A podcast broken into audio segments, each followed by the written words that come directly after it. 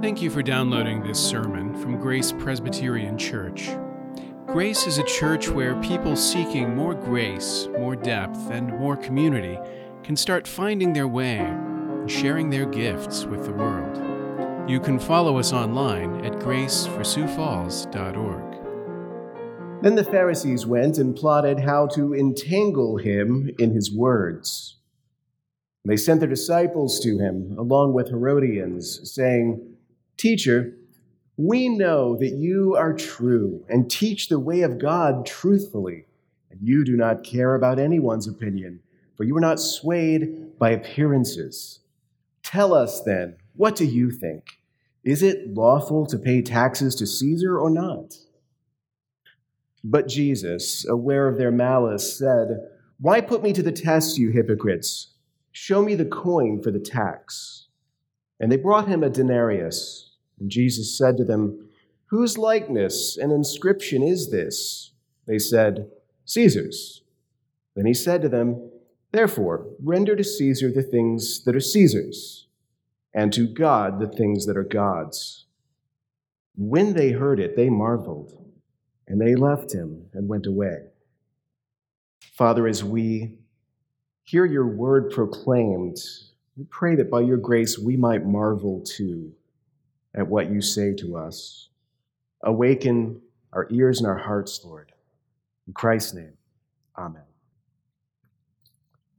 Matthew 22 here presents us with an interesting opportunity to end the year and begin the year kind of in the same way, because we have a series of questions that are being posed. We're going to end the year with one question, and then next Sunday we'll come back and Pastor Dan will take us through the next question that is asked. In this case, it's the Pharisees who ask. In the next case, it's the Sadducees who ask. Now, the Pharisees ask about whether the Roman capitation tax or head tax is lawful, while the Sadducees are going to ask a question that's meant to point out what they see as the absurdity of the doctrine of bodily resurrection. Now, on the surface, it may seem like those two questions are unrelated, but actually, they are connected by politics.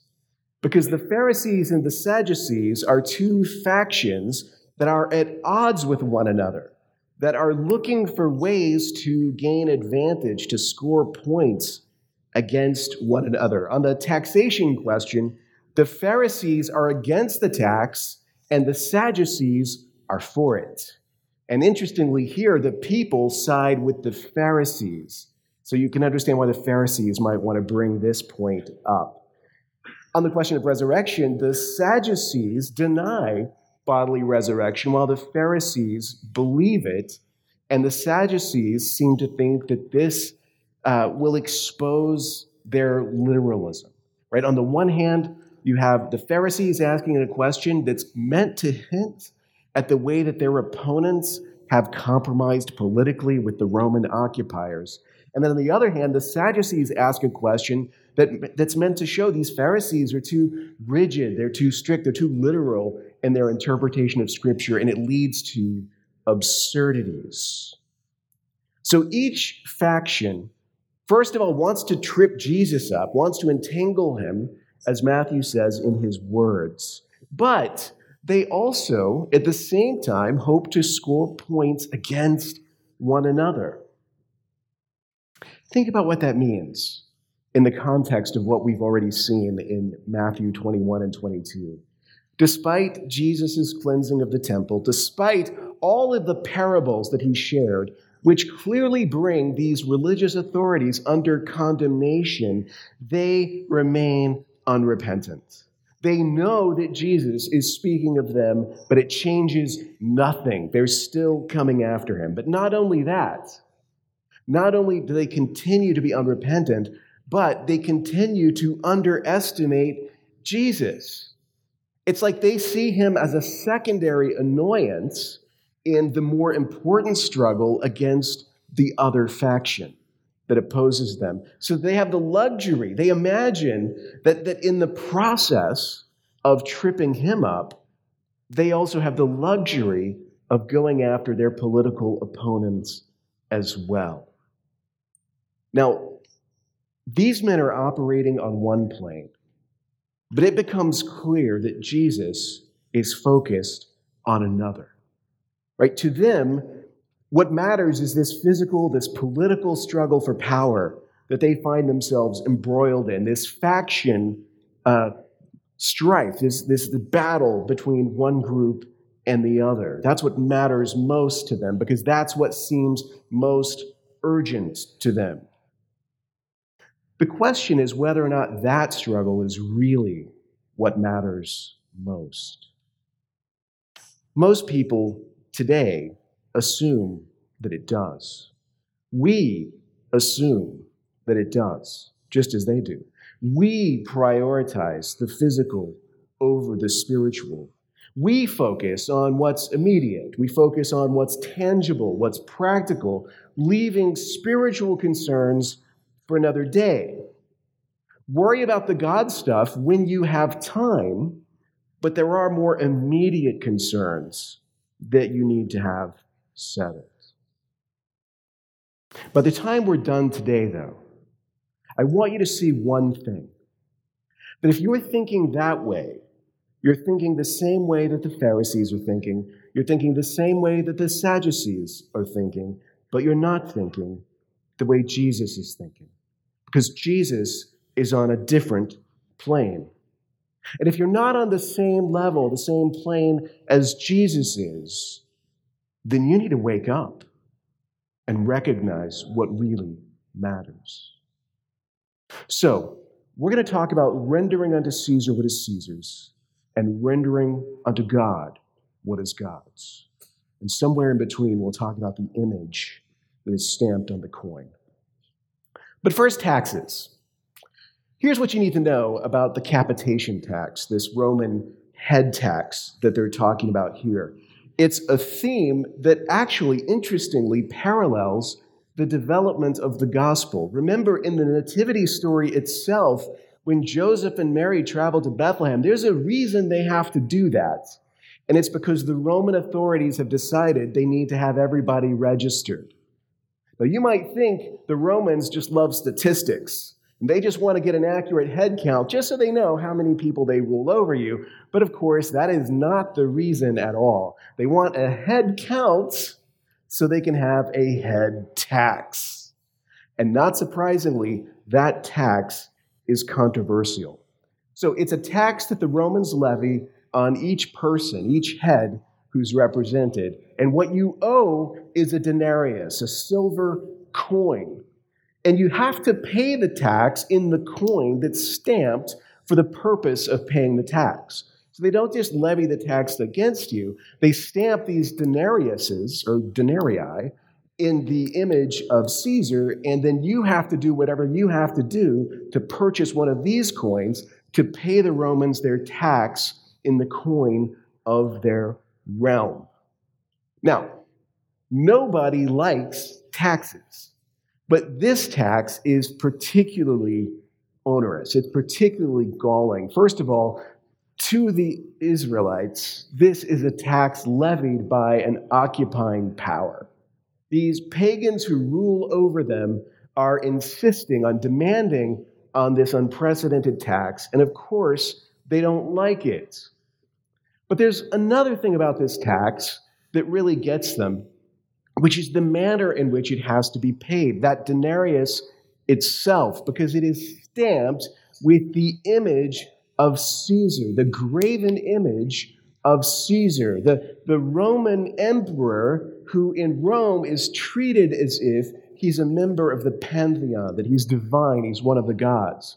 So just having one of these denariuses in your hand stamped with the image of Caesar feels to a faithful Pharisee a little bit like idolatry, something forbidden in the second commandment, this graven image. On the coin is the picture of Caesar, Tiberius Caesar. And on the coin is the inscription, Tiberius Caesarion, making it clear whose coin this is.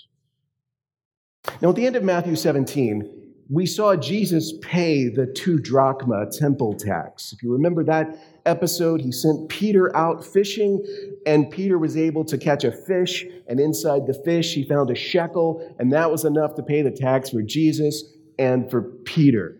And when we looked at Matthew 17, I don't know about you, but I remembered thinking if it was that easy to pay taxes, I would have no bitter feelings on April 15th. If it just involved a fishing trip, fine.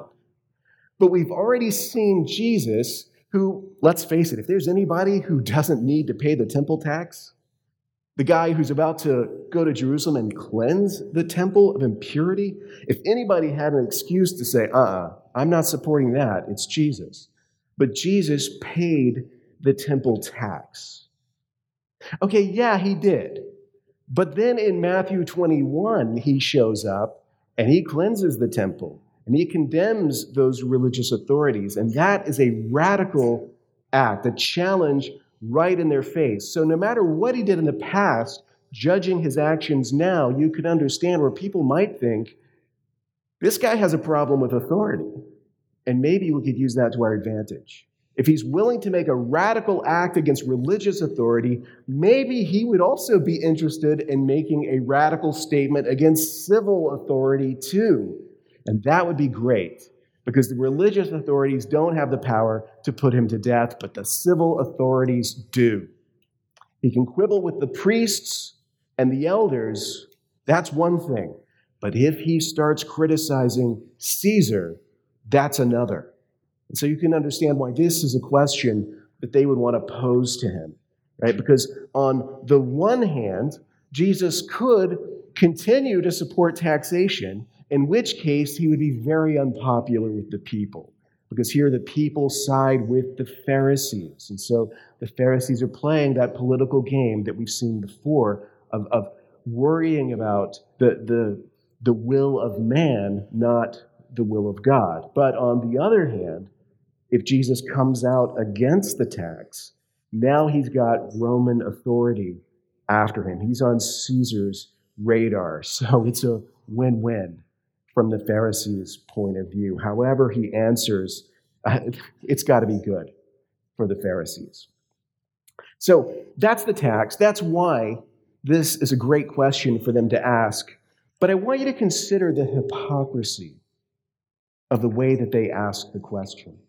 They send their disciples, they send some Herodians, so uh, people who are part of the ruling faction, uh, the Herods, so, this is a, a group of people, proxies for the Pharisee leadership, and they begin by buttering Jesus up. They go to him with flattery. They say, Teacher, we know that you are true and teach the way of God truthfully, and you do not care about anyone's opinion, for you are not swayed by appearances. All of that is 100% true. All of that is entirely accurate. This is the most accurate description of Jesus that has ever come from their lips with one little problem. Two words in the English we know. Because if there is anything that these men do not know, it is how true the words they've just spoken are.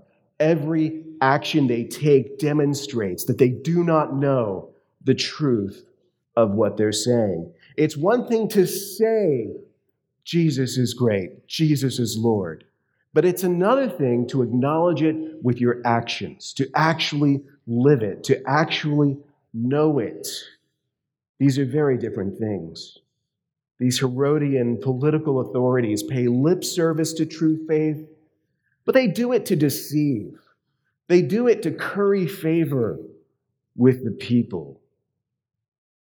All too often, that sort of thing works.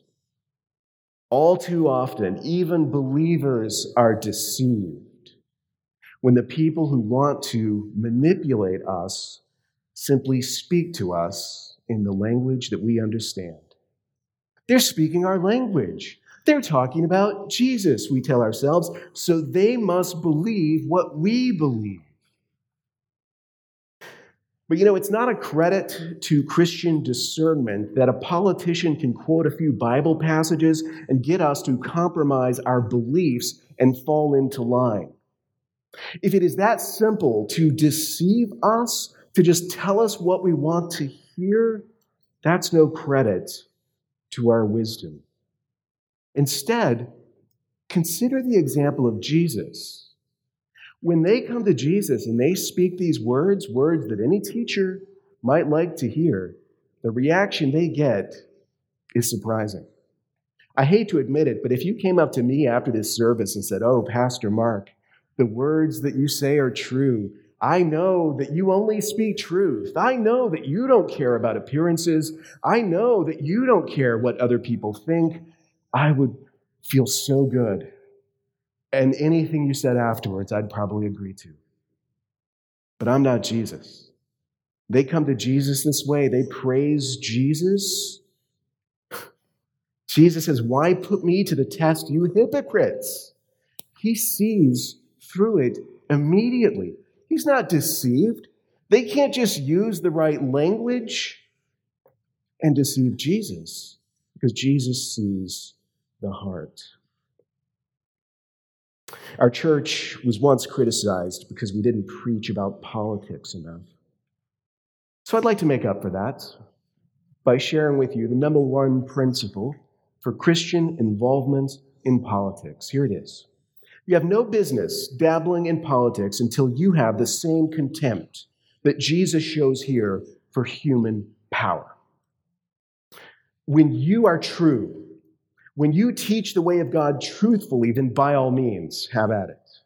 When you do not care about anyone's opinion, then go right ahead. When you are not swayed by appearances, then you're good to go. But until then, you need to focus on those things. Otherwise, you'll be seduced by the hypocrisy that you're meant to see right through. When Jesus asks for the coin, and he examines the coin, sees the image of Caesar, points it out, he says, Therefore, render to Caesar the things that are Caesar's, and to God the things that are God's. Matthew says, They marveled at that response. They marveled. Then they left and went away. Hugh McNeile, writing about this passage, observed it was because the Lord spoke from a different plane that his answer, as on other occasions, was so impregnable. So impregnable. They must have been astonished, he writes, at his aloofness from their plane of thought. Once again, Jesus is approached by men who think they've got him trapped. If he chooses this, he loses. If he chooses that, he loses. And Jesus doesn't choose this or that. Jesus, it turns out, is up here. Jesus is operating on a higher plane entirely. For my thoughts are not your thoughts, God says, neither are your ways my ways. For as the heavens are higher than the earth, so are my ways higher than your ways, my thoughts than your thoughts. It's Isaiah 55, verses 8 and 9. There's a truism today that everything is political. Everything is political. Now, if the point of that observation is just to observe that even seemingly unpolitical things often have political implications. That's true, but that's also just common sense. All too often, what people mean when they say everything is political is that politics is the most important thing, that politics is the highest consideration, that there's nothing above it, nothing that transcends it, nothing that matters more.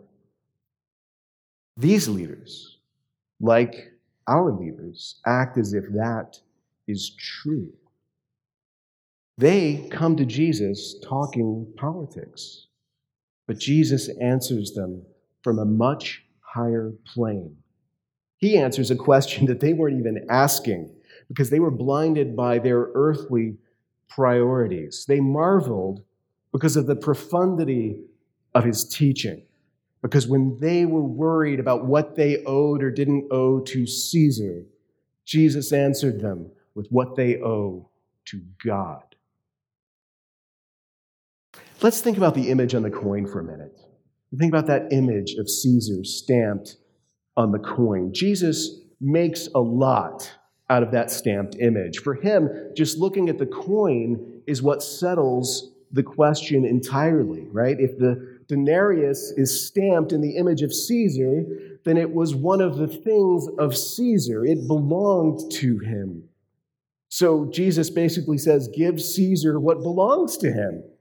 Right? They're his coins, they should go to him. They're stamped with his image, they are his possession. So for Jesus, image bearing equals possession, and possession clears up the question of what is owed. If it bears his image, it belongs to him, it is owed to him. That's how it works. Now, it's on this basis that Christians have always recognized that we have a legitimate obligation to civil authority, even civil authority that is not Christian in nature, as the Roman Empire surely wasn't. In Romans 13, Paul outlines the contours of this obligation. As Christians in the Presbyterian tradition, we also recognize what Abraham Kuyper called sphere sovereignty. In other words, uh, the church is a government, the state is a government, each government has its own realm of authority, and one should not usurp another. Even the family is a government that God has given authority to. And in each of these spheres, we have a duty to render to authority what is due, to give authority what belongs to it. The coming of the kingdom of God doesn't cancel out these other subordinate powers. It doesn't compete with them on their level. Instead, God's authority is over them. God's authority is above them, not down on the same level. So, the question that these men are invited to think about and to marvel at by Jesus, and the question that you need to think about as well, is what do you owe? What do you owe? Like, there's a difference between human authority and ultimate authority. Ultimate authority rules and reigns over human authority. We saw this a few weeks ago when we looked at Acts chapter 4 when the apostles were commanded by religious authorities to no longer preach Jesus. And their response is hey, if, if you think it's right to obey you instead of God, you be the judge of that. But for us, we just have to bear witness to what we've seen and heard. Right? They had to follow God's authority, not man's authority. And the apostles in that moment are simply applying the principle that Jesus teaches here render unto Caesar the things that are Caesar's, and to God the things that are God's. Think about it. If we know what things are Caesar's because they are stamped in his image, then how do we know which things are God's? That's the question. Obviously, the things of God will be stamped with the image of God. God says, let us make man in our image, in our likeness, in Genesis 1. So God created man in his own image. In the image of God, he created them. Male and female, he created them. What do you owe to Caesar? A coin. What do you owe to God? Yourself. Yourself. You are stamped in his image. You are the coin on which he has pressed his image. And the pressing of his image upon you is a declaration that you are his, that you belong to him. It's his image that's stamped on you. Your life, your mind, your body, your soul, these are all the things of God. Not long from now, later in Matthew 22, we'll have Jesus telling us this himself. As he quotes Deuteronomy 6, verse 5, he says, You shall love the Lord your God with all your heart, and with all your soul and with all your mind. Because all of them are the things of God. And we render to God the things that are His. So render unto God the things that are God's. How did Jesus do this? If Jesus is our great example, how did Jesus render to God the things that are God's? If you look in John's gospel, in John chapter 6, you get part of the answer there. Jesus says in John 6, verse 38, For I have come down from heaven not to do my own will, but the will of him who sent me. And when the people there ask what God expects of them, how to do the work of God, Jesus says, This is the work of God, that you believe in him whom he sent. And when they ask him for a sign like manna, so that they can know that they can trust in him, Jesus says to them, I am the bread of life. He says that his body and his blood offered on the cross would give them life. How did Jesus teach us to render unto God the things that are God's? He taught us to pray, as we've just done, Thy will be done. And he himself, in the Garden of Gethsemane, before his arrest and crucifixion, when he prays that the cup might pass from him, he then adds, Nevertheless, not my will, but yours be done. What do we owe God? Everything. How do we render to God the things that are God's? There's no mystery to that question. It's easy. How do we render to God the things that are God's? That's not hard. That's not hidden. You do His will, as Jesus did. You do His will. You submit your will to His will, and in doing that, render unto Him the things that are His. Jesus rendered to God the things that are God's by doing the Father's will. And when you do the Father's will, you render to Him what is His. You believe in Christ. You receive life from Christ. You follow Christ in doing the will of the Father, in rendering to God the things that are God's. It's as simple as that. The only reason that we don't see it, the only reason we make it so hard, is that the things of God are everything. That the answer, as obvious as it is, is so big sometimes you miss it because it is literally everywhere. What this sermon needs before it closes is some kind of a call to action. Right? This is all great. Render unto God the things that are God. Now you need a motivational moment that I kind of say, hey, in 2024, start rendering to God the things that are God's, right? Will you render to God the things that are God's? Will you finally stop holding on to the things that God has given you and instead render them unto Him? All around you, people are focused on the physical and they're ignoring the spiritual. They're asking Jesus about their taxes when he's trying to tell them about their lives. Will you be different? Will you render to God the things that are God's? And obviously, the answer to that would be yes. Obviously, you want the answer to that question to be yes. But what makes you any different from them? Jesus was saying the same thing to them, and they marveled and they left. Why would you be any different if all you had was a call to action? They had a call to action too, and they walked away condemned. Well, I guess the difference is going to have to be Jesus. The difference is Jesus.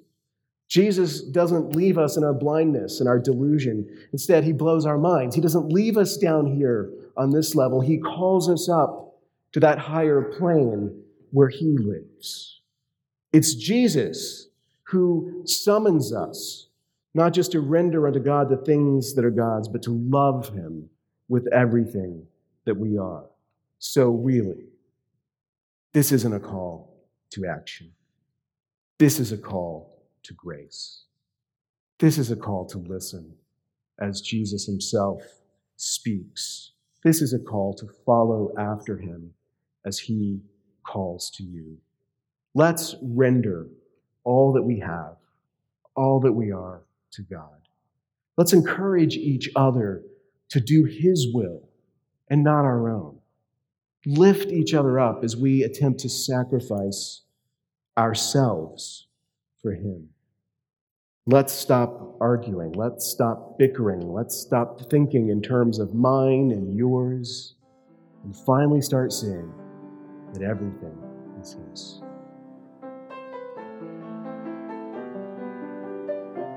Thank you for listening. You can find more sermons from Grace and information about joining us for worship by visiting our website at graceforsiouxfalls.org. We also invite you to visit the iTunes store and subscribe to the Sermons of Grace podcast.